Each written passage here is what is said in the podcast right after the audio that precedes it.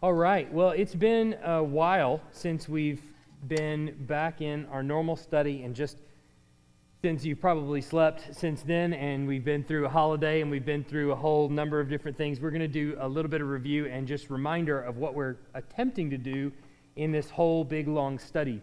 We, all the way back at the very beginning uh, on Wednesday night, we have kind of undertaken to really just understand God as He's revealed Himself to us. And so, all the way back in the beginning, that started with understanding what do we believe about God and what do we believe about, you know, all of these things.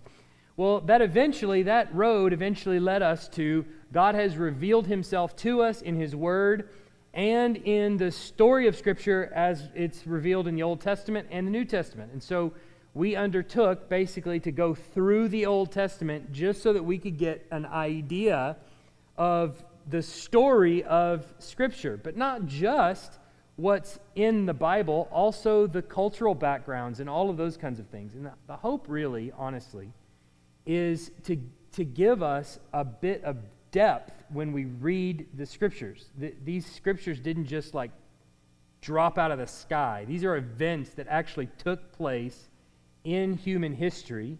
They took place with a people that were really on the earth, that really walked around. They had culture around them, they had cities that they lived in, they had all of these things, they had foreign nations that they interacted with. And so, part of our reading of the Old Testament is not just trying to get a cursory understanding of the top layer of the words on the page, certainly is that, but also to explore the stuff, the underpinnings, all the stuff around it, the culture around it, the other nations that are involved, what's going on in human history at this time, to help us better get a grasp of what's on the page and how we can not only trust the veracity of the report that's given to us in Scripture, but we can also, uh, when we read the Bible, have some wherewithal to understand it. You, you kind of grasp what culture looked like at that time and where they're at geographically and things like that that sort of help us get a lay of the land. The whole goal of anything that we do, whether it's Sunday morning preaching, uh, Wednesday night Bible study, what we're about to start picking up in January and things like that, is really all that we just become better Bible readers. That we be able to open the Bible ourselves and, and understand what's there. And so, uh, we've gone through Jewish history from, the, from really Adam and Eve, Abraham, all the way up through Moses and the Exodus coming out of Egypt and across the, the Red Sea uh, into the promised land with Joshua. We looked at the conquest. We looked at all those things. We set up the kingdom. We looked at the rise and fall of the kingdom with Saul and David and Rehoboam and all of these. We looked at the division of the kingdom, north and south, the northern kingdom and the southern kingdom. And we just got past the part where this, the northern kingdom, the kingdom of, of, we'll call it the kingdom of Israel, the ten tribes in the north got hauled off into captivity by the nation of was it? Uh, Assyria. Right, right. So they got hauled off by the nation of Assyria, and they're off in captivity uh, as we as we we speak tonight. All right, so they're off somewhere in captivity. Now we are turning our attention to the southern kingdom. The southern kingdom consists of really two tribes. Do you remember who they are? This pop quiz. You didn't even know you were getting a pop quiz tonight, but two kingdoms of Judah and Benjamin. And they're kind of all going to, normally, they'll just be called the southern kingdom. They'll normally be called maybe Ju- Judah. Uh, they'll kind of be lumped into one term. Usually it's Judah, uh, or sometimes they'll be called by the capital city, which is Jerusalem.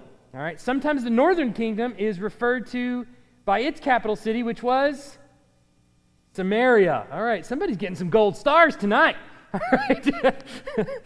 no, with it. Um, and so we have looked at several of the southern kings as we've turned our attention to the southern kingdoms and how they were impacted by all of this. I'm going to, my, my watch keeps going off, and I'm sorry.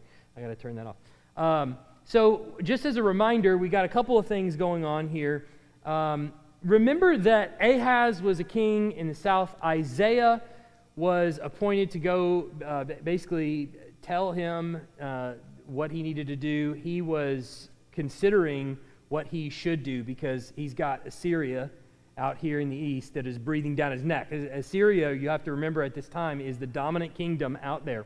And everyone is terrified of Assyria. They can come in and lay waste to anybody. And so Ahaz is no different. He's fearing what's happening with Assyria. Well, at the time, all the nations around Jerusalem, around the Jews, or around Judea, is they're in turmoil too at Assyria, knowing Assyria can come in and conquer them. And so naturally, what do they do? Well, if their enemy is Assyria, then the enemy of my enemy is my friend. So they all band together and they decide, look, we're going to kind of form an alliance and we're going to uh, we're going to stand tall against Assyria. That's our only hope of survival. And so Ahaz, who is the king of the south, is considering this alliance, and he's been told by the king of the north and by the king of Damascus, which is up north of the northern, northern kingdom. He's been told by all of them look, if you don't join our alliance, we're going to replace you on the throne. We're going to put a puppet on the throne instead, and he'll do whatever we want him to do. And then he'll be a part of our alliance, and then we can stand tall against Syria. Now, you, you got that's a compelling offer, right? Is if I don't, participate, then they're going to replace me. What, what is the problem with that? You think about it for just a second. Southern king, who is of the line of David. So the southern king is of the line of David. He's on the throne. God has told David, hey, your line will always be on the throne. The northern king and the king of Damascus tell him, we're going to replace you. What's the big problem with that? well, then they would have to, God's word would have to be false. Yeah. So Isaiah is appointed to go tell Ahaz, don't take the deal. Ask God for a sign, be it as high as heaven or whatever. Ask Him for a sign, and He'll prove to you that He's going to maintain you on the throne, that they're not going to be able to do what it is that they say they're going to do. In fact, He's going to kill them and Ahaz, you remember what his response to David is? I mean, to, to Isaiah is? Uh, far be it from me to test God. Right? Far be it from me to test God. I would never do that. Well, that's a problem. You're not supposed to test God. That's true. Unless God tells you to test him. In which case, you not testing God is now disobedience. Okay? So, on the whole, Ahaz is right, normally. But we're in abnormal circumstances where God has actually told him to go ahead and test him. So, Isaiah says, guess what? God's going to give you a sign anyway. Virgin will conceive, give birth to a son. You will call his name Emmanuel. Right? So, we went through this uh, leading into the, the gospel, or the, the gospel, the book of Matthew. I mean, the book of Isaiah is what I was trying to say, but I've got Matthew open in front of me, so that's why. Um, so, anyway, through the book of Isaiah, then we went through the book of Isaiah and we saw how the book of Isaiah is kind of put together and all that it's laying out, which really took us from Ahaz paying this really big price for his survival, having to think through okay, wait, do I obey God? Uh, do I listen to him or, or what? And so he ends up, Ahaz ends up taking temple treasury money and giving it over to pay off the Assyrians, which is extreme disobedience. And we see this repeated time and time again where the northern, the southern kings are doing this. Not only that, but it skipped twice on me, didn't it? Um, Hoshea, who came after him, his options are extremely limited because in the year of his, the year he took over as king in 732, Damascus was reduced to ashes, and it was clear that Tiglath-Pileser, who is the king of Assyria, is coming next for Assyria, for Samaria.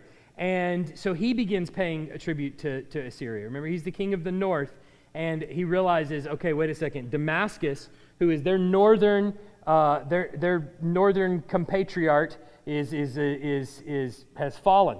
And so he's next.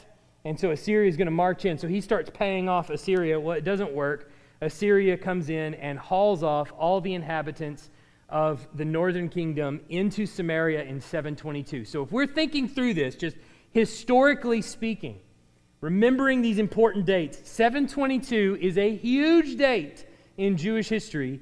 It is the date that the northern kingdom, 10 tribes of Israel, were hauled off into captivity by Assyria. All right? So all we're left with now in the land is Judah, who's in the south, Judah and Benjamin, who's a part of them, but, but Judah, practically speaking, in the south. That's, that's all we're left with.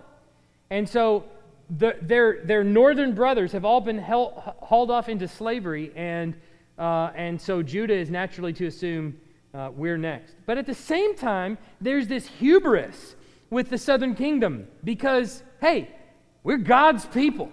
The northern kingdom, they were an illegitimate kingdom. They didn't have David's line on the throne. We are children of Abraham. We have David's son on our throne.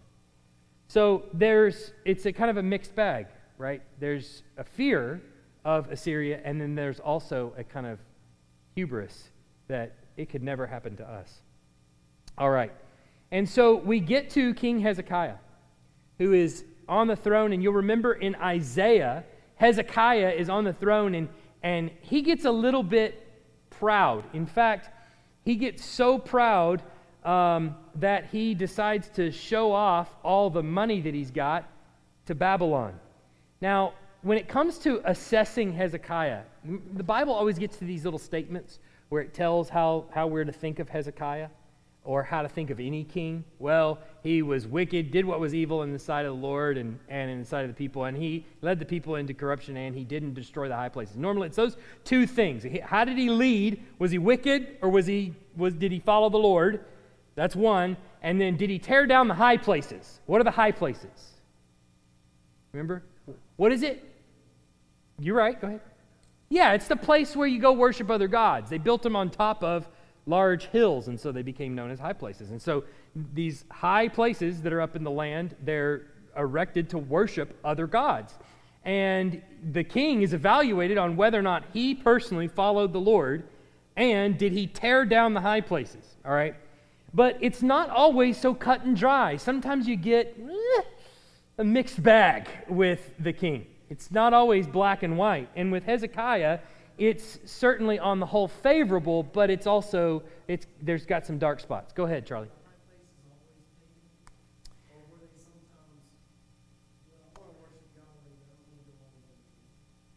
Um, well, this is part of what we're going to get into with Hezekiah, actually. Um, are they all? He asked if they're always pagan, if the high places are always pagan. Um, I think the simplest answer to your question is yes.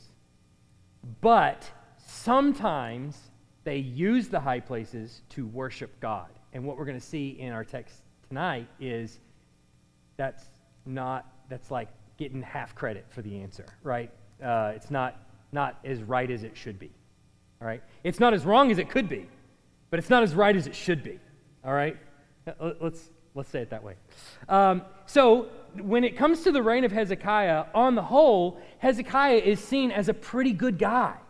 On the whole, he's at least sensitive to the Lord's direction. And on the whole, his leadership is considered favorable, but it's not without its complications.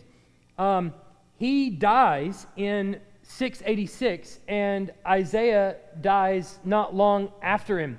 And what we see is that after the death of Hezekiah, and particularly after the death of Isaiah, Judah begins to go on this steep decline. Now, here, just to give an overview of what's going to happen to Judah, remember, the northern kingdom is hauled off in 722.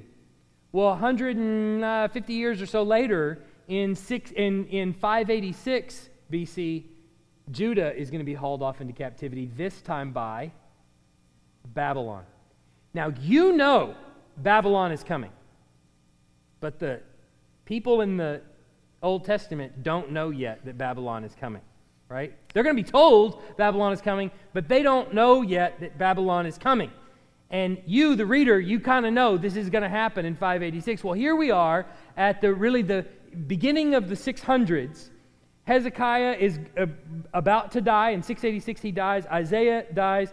And what we see is this uh, kind of sensitivity toward Babylon this inclination towards Babylon because remember, everybody hates Assyria. Assyria is the big dog on the block, and they can come in and lay waste to anybody they want at any time they want. And so, in order to stave off the threat of Assyria, people start appealing to Babylon. Well, you know, as a reader of the story and as you, have knowledge of the Old Testament, you know what's coming.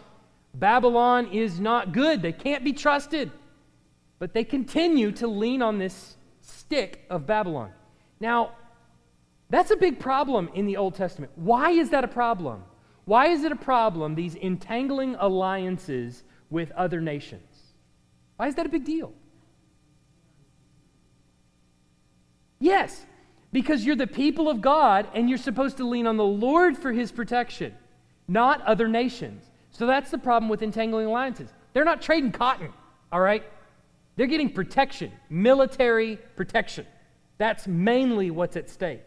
And you're not depending on the Lord. And so this is a huge problem, but yet they continue to lean on, uh, on Babylon. And so once Hezekiah dies, obviously the national life of Israel is going to go downhill. So in the east, Assyria is continuing to reign supreme. And here's what Babylon wants Babylon is paying tribute to Assyria. And that's a big problem for Babylon. Babylon doesn't want to pay tribute to Assyria, they want out from under Assyria's thumb. Israel, or in this case, the Jews, Hezekiah namely, likes the idea of alliances with anyone not named Assyria because that gives them an added layer of protection, right? So here's a nation in Babylon who wants out of, from under control of Assyria.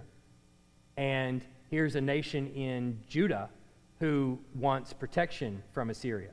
Who better to give them protection than someone who's located smack dab in the middle of Assyria?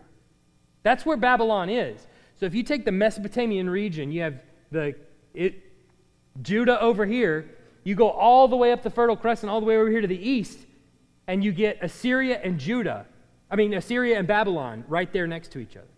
So, who better to keep Assyria from breathing down their necks than Babylon, who's right there in the midst of them, right?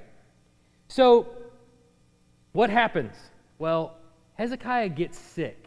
We talked about this in Isaiah. Remember, right there in Isaiah 38, I think it is, or 30, 36 is what it is, 36 and 37, Hezekiah gets sick. He falls ill and he's told, Get your belongings together. I'm going to kill you. That's what he's told. So he gets sick, and in the midst of his sickness, here comes Babylon. Now, why is Babylon coming into Judah to talk to the sick and dying king? Give him gifts, wish him well. What do they want? They want his money. So they say, uh, uh, the Lord, he, Hezekiah, you know, repents, and, and, the Lord makes him well, and, and this, here comes this, you know, team of Babylonians coming in. We heard you were sick. We came to, to give you uh, gifts and to, to talk to you and just really just, just wish you well. We just wish you well. That's all we want. By the way, we got this kingdom of Syria over here, which is really breathing down it. We really want out from under them. You think you might be able to help us? Think you might be able to protect us? Do you have any money that we could potentially have that might help us in this effort? We could join forces and really get out from under the thumb of Assyria. Do I have money? He says. Do I have money? Yes, of course I have money. And so Babylon comes over here to an attempt to get uh, independence from Assyria, asking Hezekiah, does he have money? And as a result, Hezekiah does what? Well, he takes him into the temple and he says, Do we have money? Let me show you what kind of money we have. And he shows them all the money that the Jews have. And all the money is collected in the temple. And this is a huge, huge problem. Why is this a huge problem? There's two reasons. One, again, you want to lean on Babylon for support instead of God. Two, whose money is that? That's a huge problem. That's not your money. All right. So it's a huge problem. But Hezekiah opening up the temple treasury, the, the treasury to, to the Chaldeans or the Babylonians, um, showed that he favored what was proposed by the Chaldeans. The Chaldeans and the Babylonians are the same, same group. Uh, Babylon and Chaldea are just two different cities in their kingdom. Um, so it showed that he was, he was willing to accept it. Let's look at um, 2 Kings 20, 12 to 15 here in your verse packet. At that time, Merodach Baladan, the son of Baladan, king of Babylon, sent envoys with letters and a present to Hezekiah, for he heard that Hezekiah had been sick. And Hezekiah welcomed them, and he showed them all his treasure house the silver, the gold, the spices, the precious oil, his armory, all that was found in his storehouses. There was nothing in his house or in all his realm that Hezekiah did not show them. Then Isaiah the prophet came to King Hezekiah and said to him, What did these men say? And from where did they come to come to you? And Hezekiah said, They've come from a far country, uh, I think it's Babylon, maybe. And he said, What have they seen in your house? And Hezekiah answered, They have seen all that is in my house. There is nothing in my, in my storehouses that I did not show them. So this similar, uh, another account basically is in, uh, is in Isaiah, Isaiah 39, 1 to 4. At that time, Merodach Baladan, the son of Baladan, king of Babylon, sent envoys with letters and a present to Hezekiah, for he heard that he had been sick and he recovered. And Hezekiah welcomed them gladly and showed them his treasure house the silver, the gold, the spices, the precious oil, his whole armory, and all that was found in his storehouse. There was nothing in his house or in all his realm that Hezekiah did not show them. And so uh, I, uh, uh, he the prophet asked the same thing. He tells them essentially the same thing. I showed them every single thing that was, that was in the storehouses. So this is a, a huge problem. And not only that, but when you read the accounts in 1st and 2nd Kings, and then you go over to, uh, to, to Isaiah and you read some of the parallel accounts there, you get one part of the story, and then you can get sort of God's perspective on the story a lot of times when you go into the Chronicles and you see it there. Uh, how, how does God actually see this? And we're going to find out that that's problematic because we see there that it was, this was an act of pride. Come on, go. This was an act of pride that brought about God's anger with Ahaz for what he did. Look at Second Chronicles 32, 25, and then verse 31. But Hezekiah did not make a return to the benefit done to him, that is, for God healing him from his sickness. For his heart was proud. Therefore, wrath came upon him and Judah and Jerusalem. And then in verse 31, and so in the matter of the envoys of the princes of Babylon, who had been sent to him to inquire about the sign that he had done that he had done in the land, God left him to himself in order to test him and know all that was in his heart. So you get God's perspective on this whole deal and what's going on when the envoys come in. You learn, the chronicler tells you, well, see, that is Hezekiah under his own wisdom, under the weight of his own wisdom. What makes sense to a man when the wisdom of God is taken away from him? Save my life at all costs. Remember, this is the same Hezekiah that was told, hey, this is going to end poorly for the nation because the people that you brought in, those Babylonians, are going to come haul your sons off into captivity. And do you remember his response? Well, at least there's going to be peace in my day. That's a man relying on his own wisdom. So the chronicler tells you exactly what happened to Hezekiah was God just stepped out of the situation for just a second and Hezekiah fell on his own sword, essentially.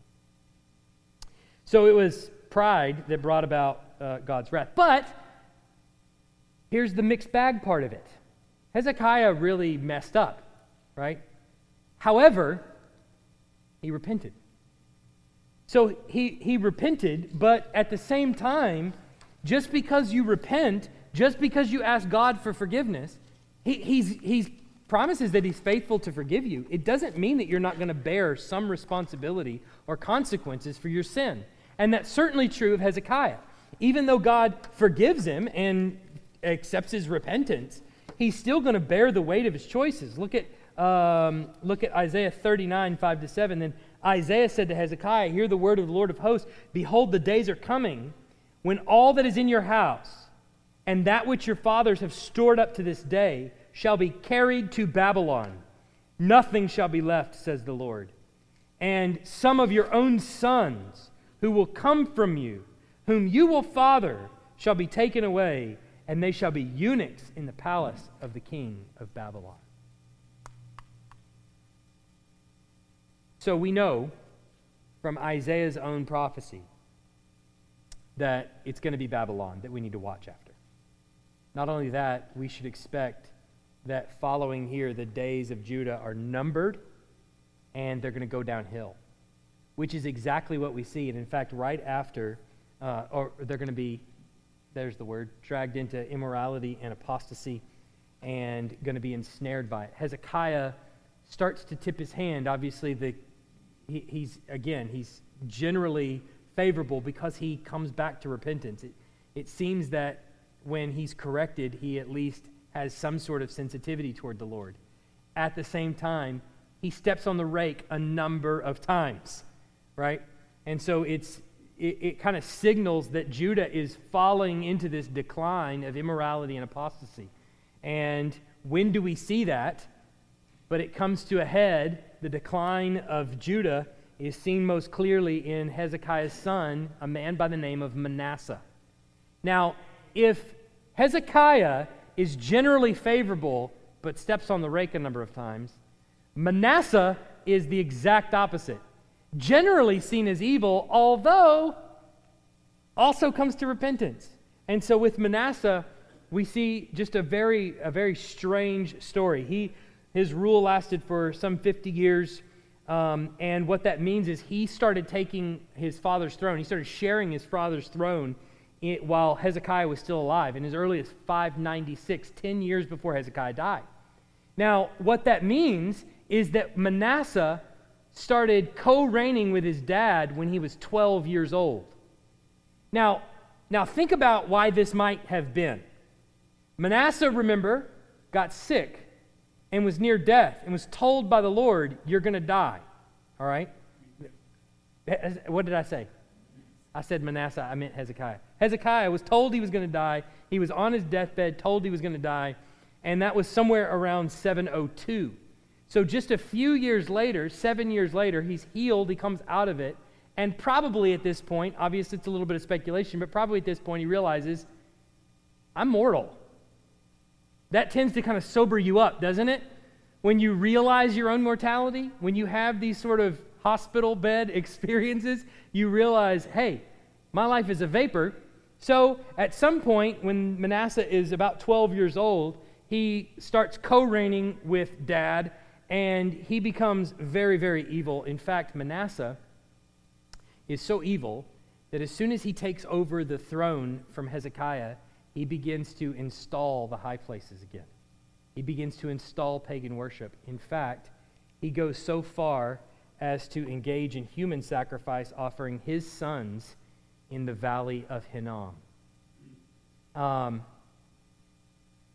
if you're looking at an aerial shot of, and I, I, don't know why I didn't put a picture of this up there, I'm sorry. If you're looking at an aerial shot of the Temple Mount in Jerusalem, you can probably picture it if you think about it.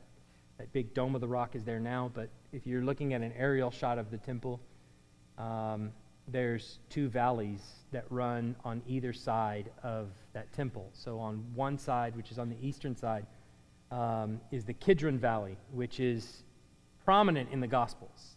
Uh, Jesus and his disciples will walk across the valley of Kidron or the Kidron Valley onto the Mount of Olives. And so they're staring across the Kidron Valley at the temple, right? The other valley is the Valley of Hinnom, which runs on the kind of the southern and western side of the, of the Temple Mount. And in this place is where he engaged in pagan sacrifices, he, uh, which his, one of his great grandfathers had also uh, engaged in pagan sacrifices there. But here, Manasseh actually begins to sacrifice his own children. Look at 2 Kings uh, 21 1 to 7. Manasseh was 12 years old when he began to reign, and he reigned 55 years in Jerusalem. His mother's name was uh, Hephzibah, and he did what was evil in the sight of the Lord, according to the despicable practices of the nation whom the Lord drove out before the people of Israel. For he rebuilt the high places that Hezekiah his father had destroyed, and he erected altars for Baal and made an, made an Asherah, and as Ahab, the king of Israel, had done, and worshipped all the host of heaven and served them. And he built altars in the house of the Lord, uh, of, of which the Lord had said, In Jerusalem I will put my name. And he built altars for all the hosts of heaven in the two courts of the house of the Lord. And he burned his son as an offering and refused and used fortune telling and omens and dealt with mediums and with necromancers. He did much evil in the sight of the Lord, provoking him to anger, and carved an image of Asherah that he had made and set in the house which the Lord had said to David and to Solomon his son, In this house and in Jerusalem, which I have chosen out of all the tribes of Israel, I will put my name forever. So I want, want you to just look at that passage for just a second and kind of look at what's being told to you there. There's several things. First of all, um, he begins to do what was evil, it says in verse 2, in the sight of the Lord, according to the despicable practices of the nations whom the Lord drove out before the people of Israel. Who was that?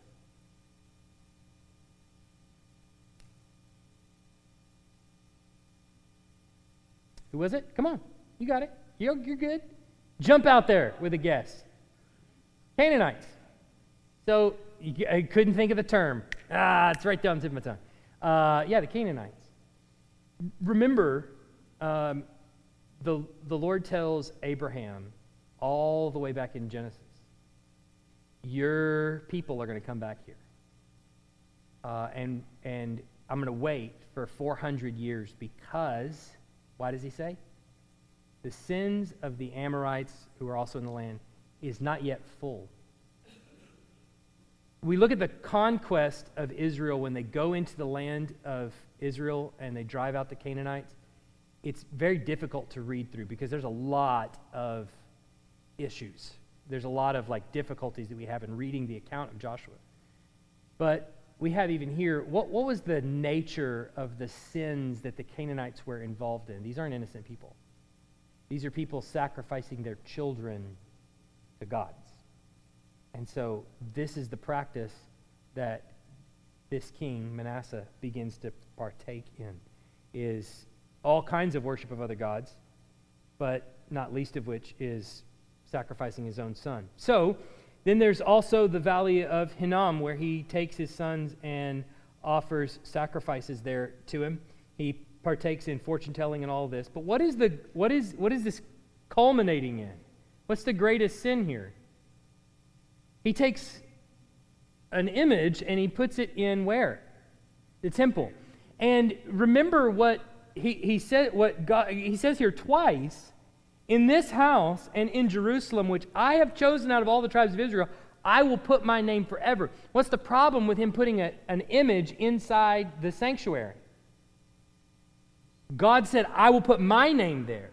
So now, how do, how do other nations and how do the people look at the temple of God? How do they look at God Himself?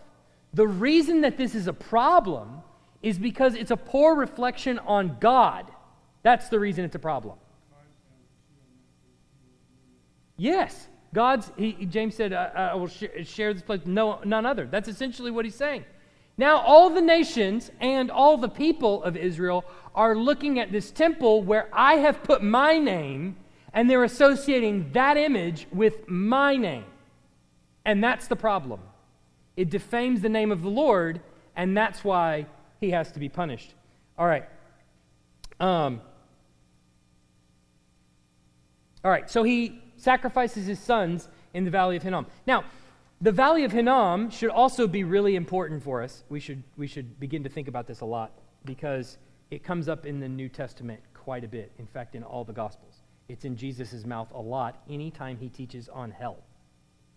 So the, the valley of Hinnom began to kind of develop after that. After, you, after a king sacrifices his son in the valley, the land itself becomes not very valuable. It's not prime real estate any longer.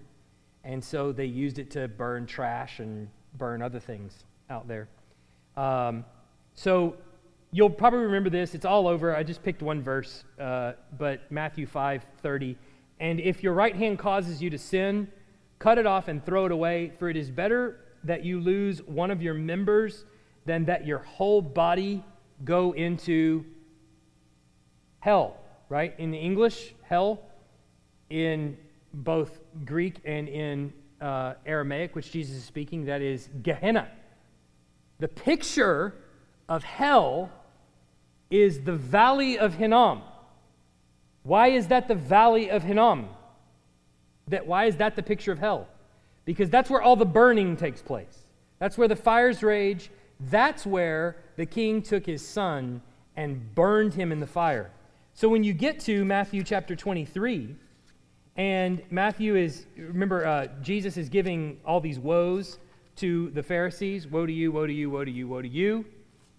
He gets to verse 15 and he says, Woe to you, scribes and Pharisees, hypocrites, for you travel across sea and land to make a single proselyte. And when he becomes a proselyte, you make him twice as much a son of hell or child of hell as yourselves, a child of Gehenna. Gehenna is, again, the valley of Hinnom where children were sacrificed. You make them a child of the fire, twice as much a child of the fire as you are. So Gehenna takes on this image. If you want to think about what hell is like, all right, if your right hand causes you to sin, cut it off because it'd be better for you to walk into heaven with one hand than to walk into the valley of Hinnom, which is hell, Gehenna, with all your hands fully in op- operation. You get it? So it takes on this sort of image of eternal destin- destiny, where you're, you're sort of given over to the flames, as it were. All right, so Manasseh commits these grave atrocities, and he refuses to heed the warning from the prophets. And so what happens? But he is deported to Babylon. He's hauled up. Now, this is unprecedented, really, to some extent, because his sin is so grievous that he's just immediately taken care of. Uh, normally, the judgment of the Lord, you know, kind of takes a while, uh, and it, it, it, he waits for it to become right. Not with this one.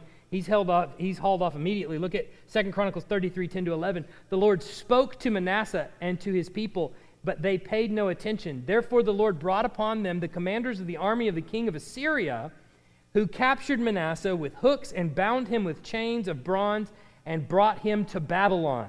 So Babylon is sort of the gatekeepers, the prison, the prison guards for Assyria. And so Babylon and Assyria haul him off, uh, de- deport him in chains into uh, the land of Assyria, which and, and into properly the place of Babylon. All right. Now, when Manasseh is there, this is where it gets really complicated because what Manasseh did is evil, downright evil. None of us could ever imagine how you could possibly become that wicked, right? So, especially someone who would consider themselves a, you know, the Lord's people or whatever. But he sacrifices his son. So he gets hauled off into captivity, and there in captivity, he starts to realize he has sort of the prison conversion, right? He's under the chains and he's realizing, what have I done? And so he comes to repentance and faith, and it's probably at an early point in his, in his captivity that he comes to uh, faith. And here's what's interesting what throne does does Manasseh occupy?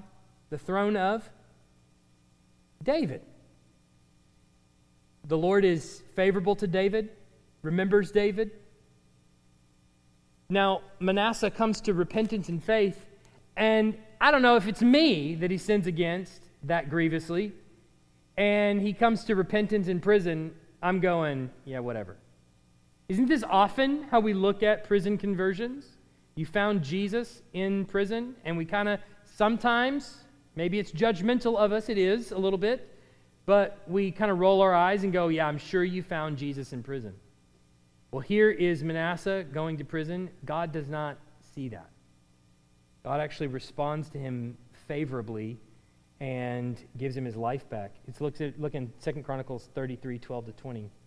And when he was in distress, he entreated the favor of the Lord his God and humbled himself greatly before the God of his fathers and prayed to him. And God was moved by his entreaty and heard his plea and brought him again to Jerusalem into his kingdom. Isn't that amazing? Here's the man who sacrificed his own children. And the Lord punished him, and when he repented, brought him back. Then Manasseh knew that the Lord was God. Afterward, he built um, an outer wall for the city of David, west of Gihon, in the valley, and for the entrance of uh, uh and for the entrance into the fish gate, and carried around an Ophel and raised it to a very great height. He also put a commander of the army in all the fortified cities in Judah. And he took away all the foreign gods and the idol from the house of the Lord and all the altars that he had built on the mountain of the house of the Lord and in Jerusalem, and he threw them outside of the city. He also restored the altar of the Lord and offered on it sacrifices of peace offerings and of thanksgiving, and he commanded Judah to serve the Lord, the God of Israel. All right. So pause right there for just a second. That's uh, that's interesting. That's, that's impressive. First of all, that the Lord is that faithful to forgive him in the midst of his repentance. And why is that? Because he's a son of David. That's why. Because he's faithful to his people and he responds to their repentance. And what do we get in the New Testament but a very similar message, being children of the true and better David, Jesus, he says he's faithful and just to forgive us our sins and cleanse us of all unrighteousness if we confess our sins. He's faithful and just and forgive us. What does the Old Testament teach us? But exactly that, time and time again. Here are a people of Israel who stubbornly turn their hearts toward God. Here is a king who not only stubbornly turns his heart away from the Lord, but to the point of sacrificing his own son, gets thrown into prison, yet comes to the Lord in repentance. And how does the Lord respond to him? Not with indignation and, and or righteous indignation. He had every right to destroy him if he wanted to. And yet he responds in faithfulness and brings him back, not only forgiving him, but restoring him to his position. As a result, obviously, Manasseh uh, changes. But here's where it gets a little bit compli- complicated. Look in verse 17. Nevertheless, the people still sacrificed at the high places, but only to the Lord their God. Now, look closely at verse 17. Do you see how that's written? How is that written? Is it a good thing? It's nevertheless, right? So look at what comes before it Manasseh is doing all these great things. You're tracking along with what Manasseh is doing, and you're like, good. He seems to have repented. He gets rid of all the idols. He cleans up the temple. He cleans up the temple mount. He gets rid of all the things in the city. He throws them outside of the city. They're to be burned, in other words. And all that's good, and you're tracking with it, and you're going, okay, that's repentance. He got rid of all the all, all those, you know, things. But nevertheless, even though he led the people in righteousness and told them they should worship only the, only the Lord their God, nevertheless, they went to the high place. Now, while they were there, they worshiped only the Lord. But it was still at the high places. Why is that a problem?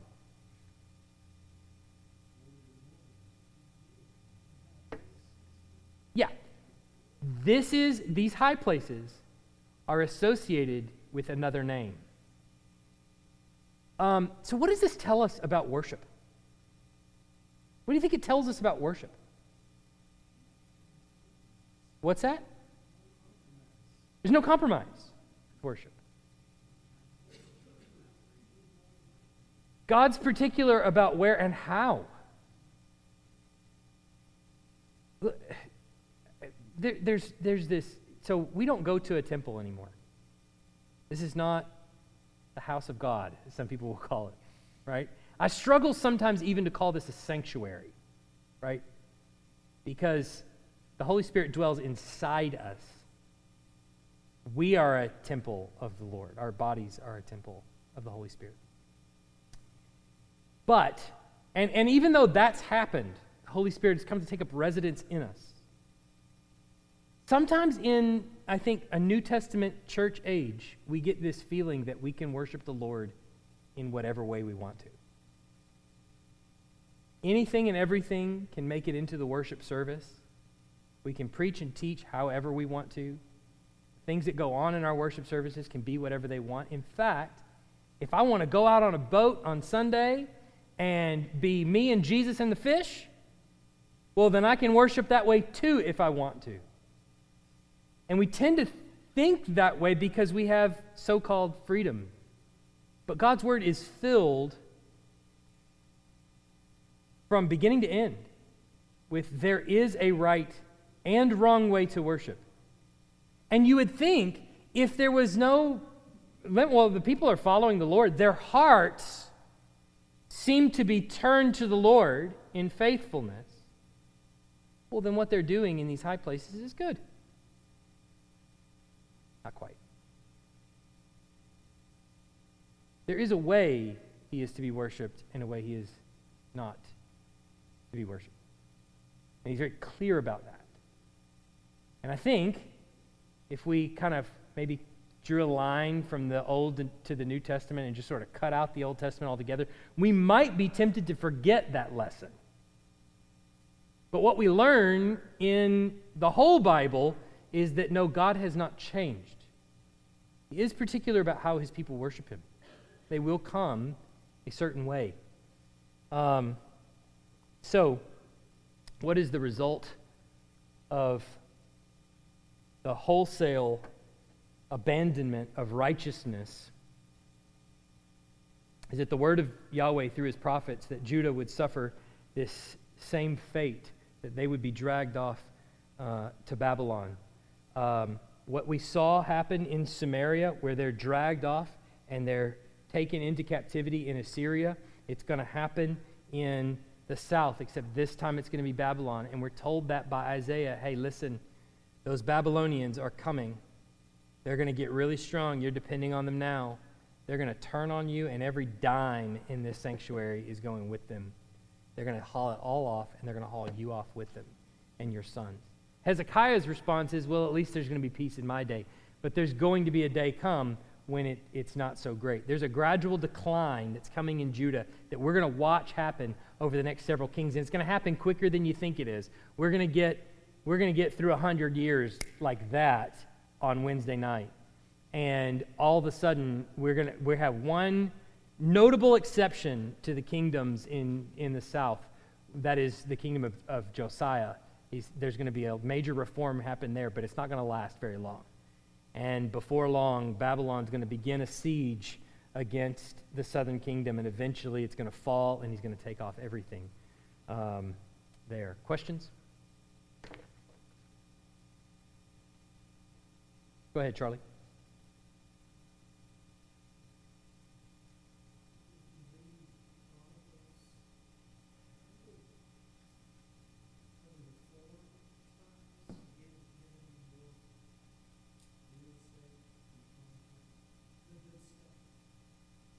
Um, is so the so his question is: Was the good stuff given more time in Chronicles than the bad stuff?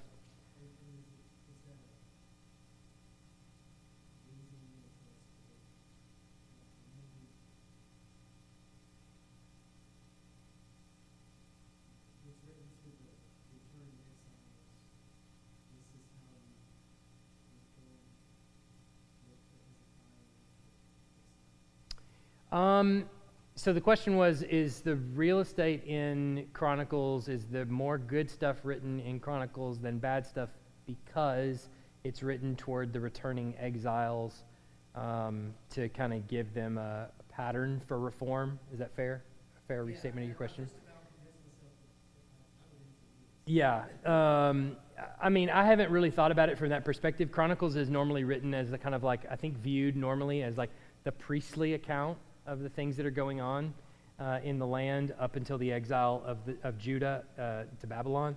And so, um, whether it's written to the exiles returning and giving them a pattern for reform or not, I'm not sure. I'm not sure how I would answer that. Um, it's a good question, maybe a good thought. I don't know. I'll have to think about that. Go ahead, Bob.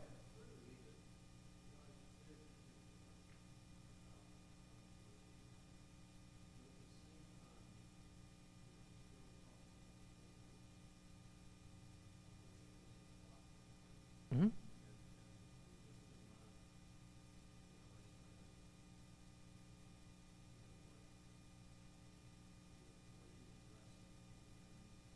mm-hmm. Mm-hmm.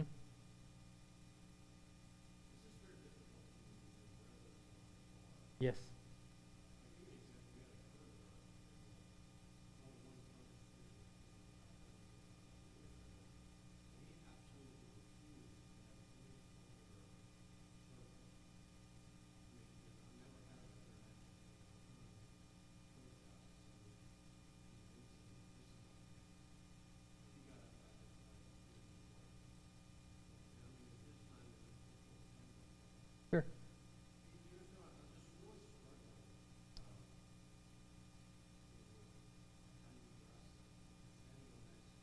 Mm-hmm.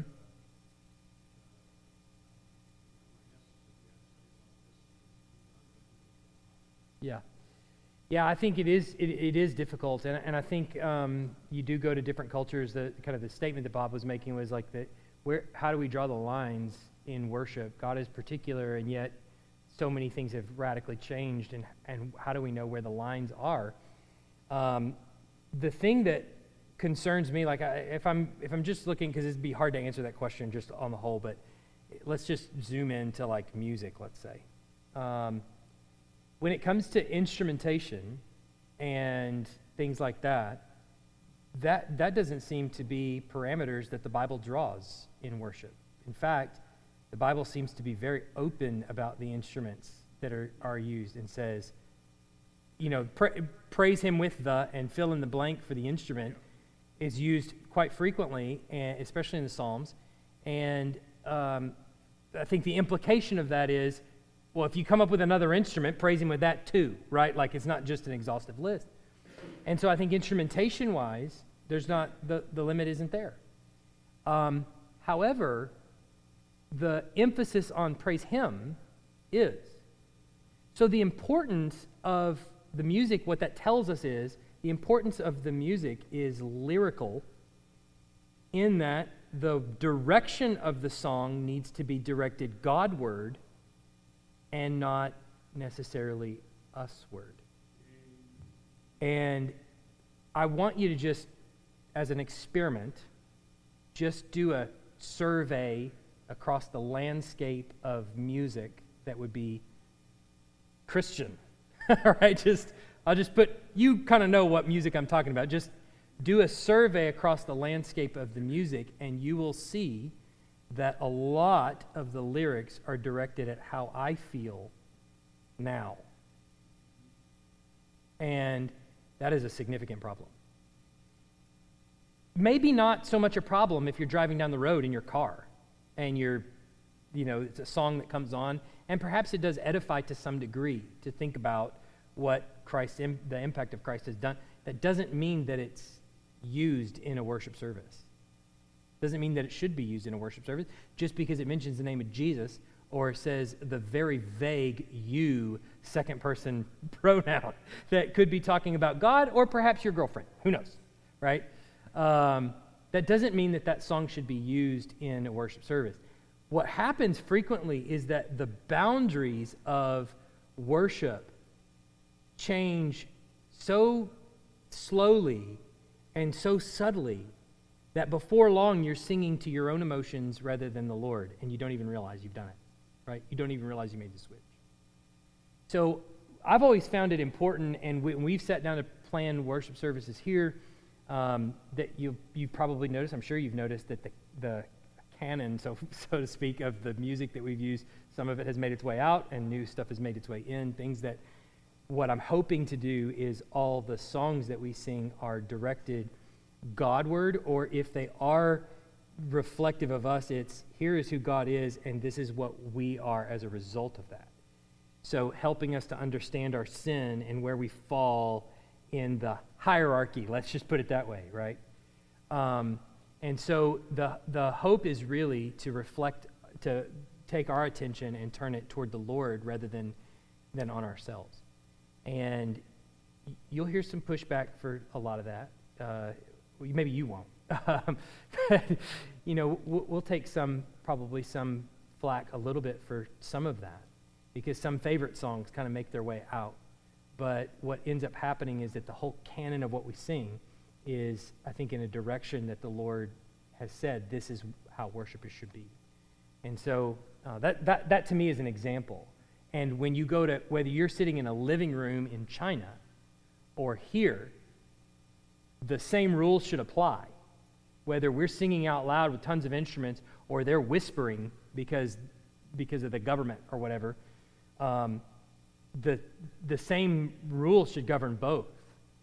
It doesn't seem that the form of like whether it's in a living room or, or a place like this, or whether there's an instrument or whether it's a cappella, it doesn't seem like that tends to matter really at all as much as it is how is it directed?